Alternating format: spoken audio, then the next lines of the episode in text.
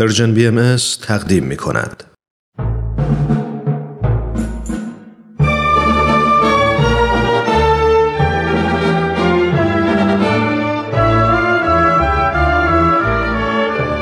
رادمردان جاوید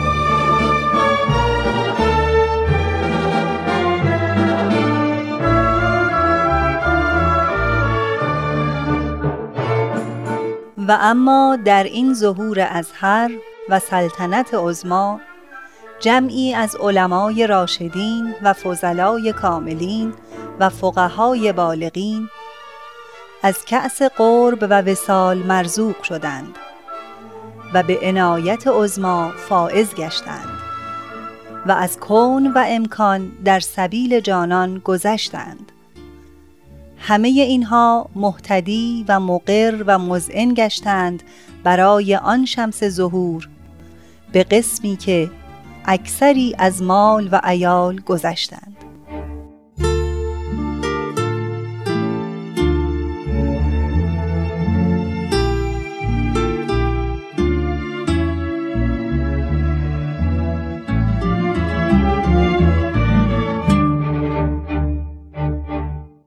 درود بر شنوندگان گرامی رادیو پیام دوست.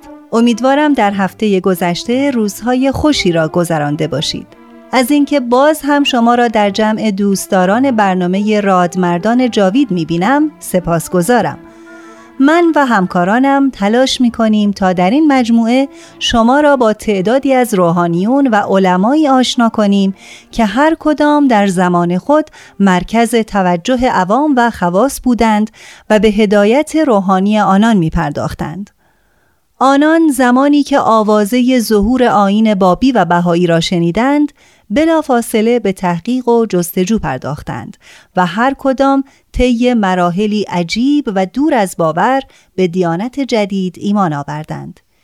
این در حالی بود که می دانستند عواقب چنین اقدامی برای آنان بسیار سنگین خواهد بود.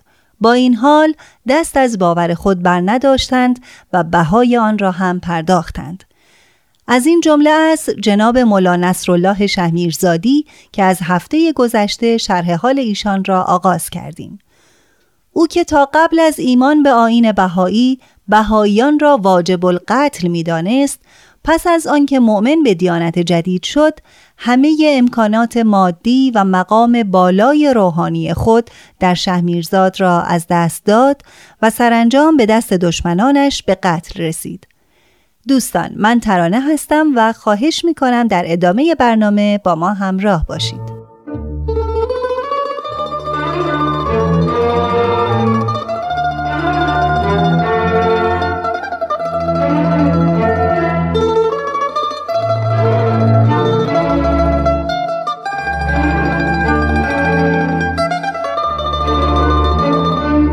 پس از آنکه رسما و علنا ایمان خود را آشکار کردم، افراد مستعد را به شاهراغ حقیقت دلالت و حتی با علمای اطراف مکاتبه می نمودم و آنها را کتباً به آیین بهایی دعوت می کردم.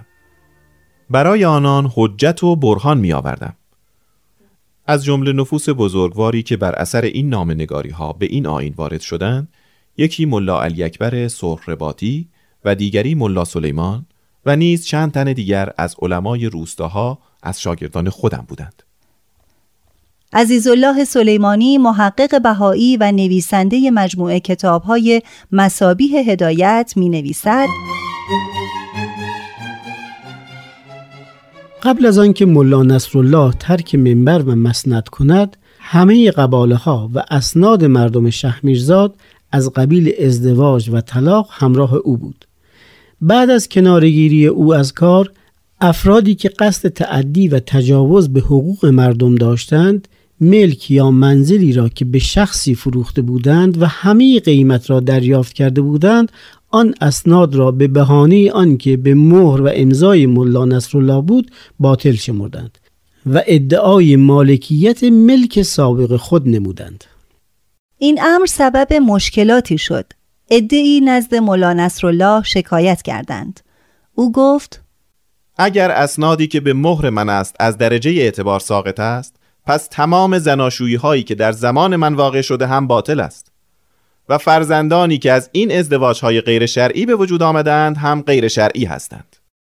عزیز الله سلیمانی می نویسد: وقتی این گفته ملا نصرالله به گوش متجاوزین و متعدیان رسید، دهانشان بسته شد و ناچار شدند تا اقرار کنند که مهر و امضای ملا نصرالله پای همه اسناد معتبر است، اما خودش از دین خارج شده و کافر می باشد.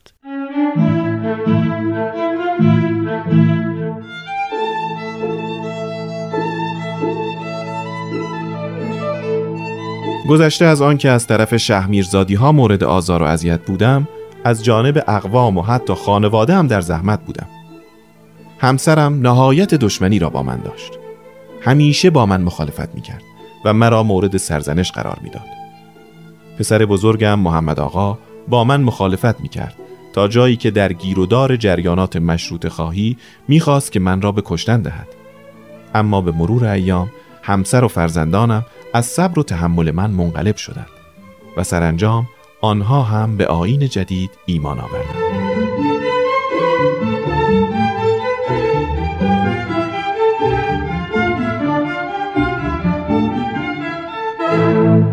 کمی قبل از آن که محمد آقا ایمان بیاورد، با چند تن از شهمیرزادی ها که با او در پیله‌وری همکار و رفیق بودند برای معاملات به سفر رفتند. یکی از این افراد مشهدی حاجی نام داشت، ملقب به نفتی، که بسیار رشید و بیباک بود. او و محمد آقا اغلب اوقات ششلول و کارد همراه داشتند. محمد آقا به این ترتیب از پدرش و دیگر بهائیان محافظت می‌کرد، اما در معتقدات مذهبی با آنها دشمنی داشت. عزیز الله سلیمانی می‌نویسد: محمد آقا و رفقایش به سمت شاهی و بابل رفتند و بار خود را فروختند. در بابل عبدالعلی نامی را دیدند که قصد داشت به شهمیرزاد برود و بار خود را بفروشد. با هم همراه شدند. در دهی به نام ازانده توقف کوتاهی داشتند.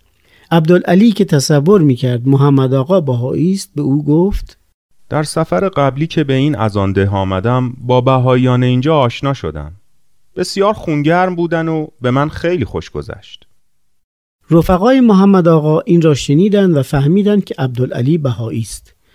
به محمد آقا هم بدگمان شدند. پیش خود قرارهایی گذاشتند. مشهدی حاجی محرمانه به محمد آقا گفت: میخواهم بدانم شما هم از این طایفه هستید؟ خیر، ولی چون مردم سالمی هستند از آنها پشتیبانی و محافظت میکنم. میدانید که آخوندهای ما قتل این طایفه را موجب اجر اخروی و ثواب میدانند.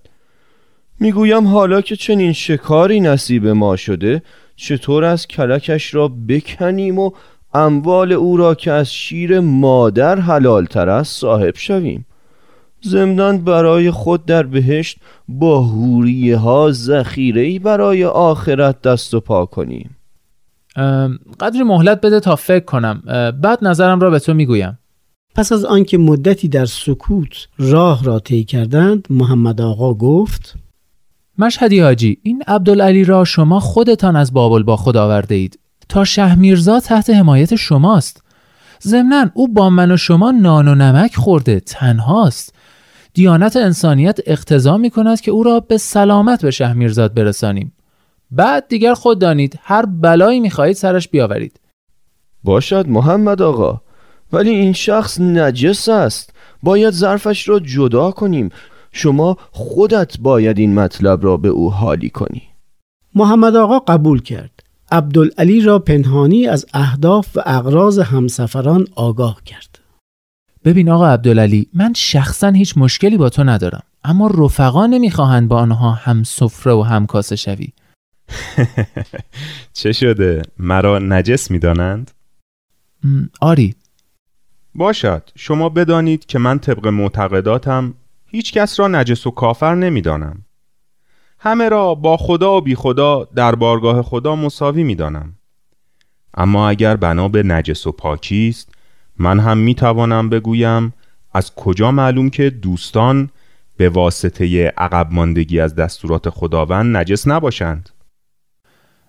بد هم نمی گویی. ببینم حاضر این مطالب را به خود مشهدی حاجی هم اظهار کنی؟ البته که حاضرم. محمد آقا نزد مشهدی حاجی رفت و گفت عبدالعلی میخواهد مطالبی با تو بگوید. من میان تو و او مسیر را طی میکنم. شما دوتایی منصفانه با هم صحبت کنید. من هم میخواهم بدانم حرف این بهایی ها چیست.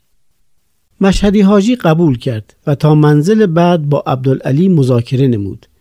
به منزل که رسیدند به رفقایش گفت سفره بیاورید، همه با هم غذا میخوریم. تا مطلب به درستی به ما معلوم نشود نمیتوانیم کسی را نجس به شماریم. سرانجام به شهمیرزاد رسیدند. سخنان عبدالعلی درباره آیین جدید در مشهدی حاجی اثر کرد. با حرارت بسیار نزد علمای آنجا رفت و یک یک را به مسجد دروازه کشید که بیایند و با ملا نصرالله که بزرگ بهائیان شهمیرزاد است صحبت کنند تا حق از باطل معلوم شود. علما و روحانیون به اصرار حاجی مشهدی در مسجد جمع شدند، اما قبل از آن توسط عواملشان میان مردم شهرت دادند که امروز روز بابی کشی است و شیعیان باید جمع شوند و در این ثواب شرکت کنند.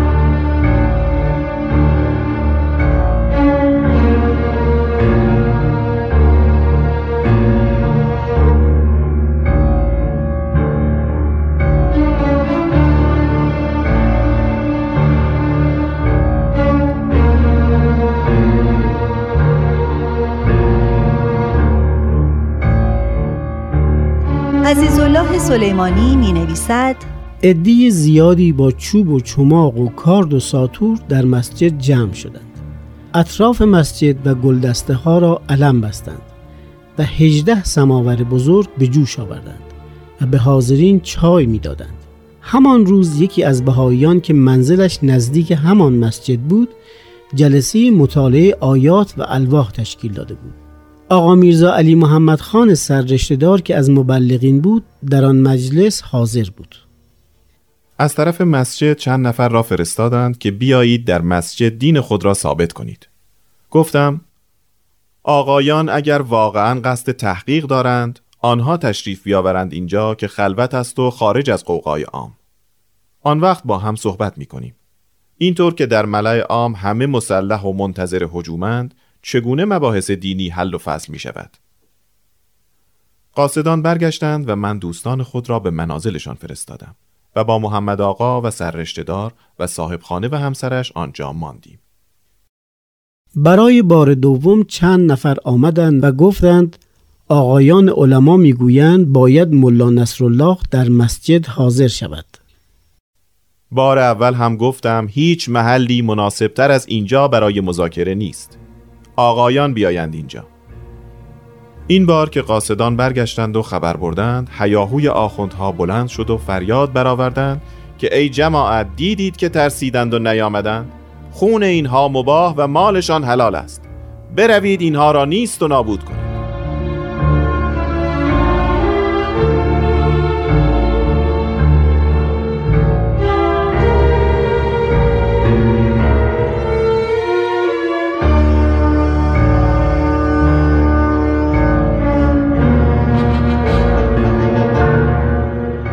این بار جمعی انبوه به قصد قتل و غارت به همان منزل رفتند. به دستور ملا نصرالله محمد آقا فوراً اسب سررشته‌دار را زین کرد تا او را از مخمصه بیرون برد. اما اشرار رسیدند و سه طرف منزل را احاطه کردند. محمد آقا با صدای بلند فریاد زد جلو نیایید، برگردید. گفتم برگردید. چرا اینجا میایید؟ محمد آقا نگران نباشید، ما آمده ایم که جناب سررشته‌دار از اینجا بروند. مگر نمیبینید که ایشان به راه افتادند، خودشان دارند از اینجا میروند. خلاصه که ملا نصرالله و آن شخص خیرخواه جماعت را پس زدند و سررشته‌دار را به سمت سنگسر روانه کردند. به این ترتیب جماعت پراکنده شدند. محمد آقا فرزند ارشد ملا نصرالله میگوید سال 1333 هجری بود. من و برادرم محمد هادی در بابلسر مشغول کسب و کار بودیم. اوایل تابستان نامه ای از پدر دریافت کردیم که خواسته بود ما فوراً به شهمیرزاد بازگردیم. علت هم آن بود که به واسطه وقایعی که رخ میداد و یا الهامات قلبی حدس زده بود به زودی به شهادت میرسد. ضمناً اشعاری هم سروده بود و سفارش کرده بود آنها را به بهایان بابل برسانیم. من که کسالت هم داشتم چند روزی معطل ماندم تا با محمد هادی برگردم، اما او تعلل میکرد تا اینکه خود به تنهایی به شهمیرزاد بازگشتم. مدتی بود که میان اهالی سنگسر از بهایی و مسلمان نزاعی رخ داده بود و از طرفین چند نفر کشته شده بودند. مسلمانان سنگسر از مسلمانان شهمیرزاد کمک خواسته بودند تا به اتفاق یکدیگر طایفه بهایی را قلع و قمع کنند. در شهمیرزاد مسلمانان مشغول جمع آوری نفرات بودند. اوضاع بسیار خطرناک و بحران شده بود. به اتفاق آقا سید محمد باقر به سنگسر رفتیم و به منزل حاجی محمد جواد نامی که از مسلمین بود وارد شدیم. می‌خواستیم تا رؤسای طرفین را ببینیم و در جهت رفع اختلافات و آشتی میان آنان اقدام کنیم. خوشبختانه در این امر موفق شدیم و نزاع و جدال به صلح و آشتی مبدل شد. عزیز الله سلیمانی می‌نویسد: در این میان 300 نفر مسلح از شهمیرزاد حرکت کردند. این خبر به سنگسر رسید. آخوند سید کاظم سنگسری قاصدی به دربند فرستاد که محلی است میان سنگسر و شهمیرزاد و جماعت آنجا اتراق کرده بودند. پیغام داد که ما از این مساعدت شما بسیار ممنونیم، اما همین دو روزه میان ما صلح و سلام حاصل شده. حال اگر شما برای ملاقات و دیدن و میهمانی می آیید که قدمتان مبارک، وگرنه تقاضا داریم به شهمیرزاد بازگردید. حضرات نشستند و با هم مشورت کردند که این طایفه روز به روز بر جرأت و جسارتشان می‌افزاید. آنان دین خود را علنا تبلیغ می‌کنند. این نیست مگر به تحریک ملا نصرالله که دائما آنها را تشویق و دلگرم می‌کند. جماعت باید فکری کنیم تا او را از سر راه برداریم. بعد از او کار دیگران آسان است. چطور است از میان خود 4 نفر تبردار در همین جا بمانند تا وقتی که ملا نصرالله از سنگسر برمیگردد با ضرب تبر هلاکش کنند؟ همین کار را کردند. 4 نفر ماندند و دیگران به شهمیرزاد بازگشتند.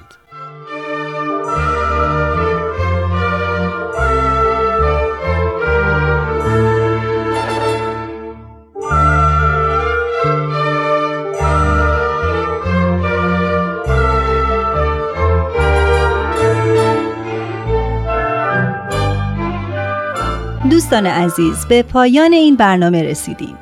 لطفاً از نظرات خود ما را مطلع کنید با شماره تلفن 201-703-671-8888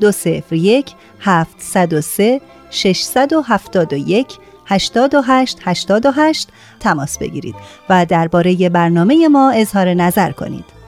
همچنین می توانید به صفحه رادیو پیام دوست در فیسبوک مراجعه کنید و از نظرات دیگران هم با خبر شوید. تا برنامه بعد، بدرود.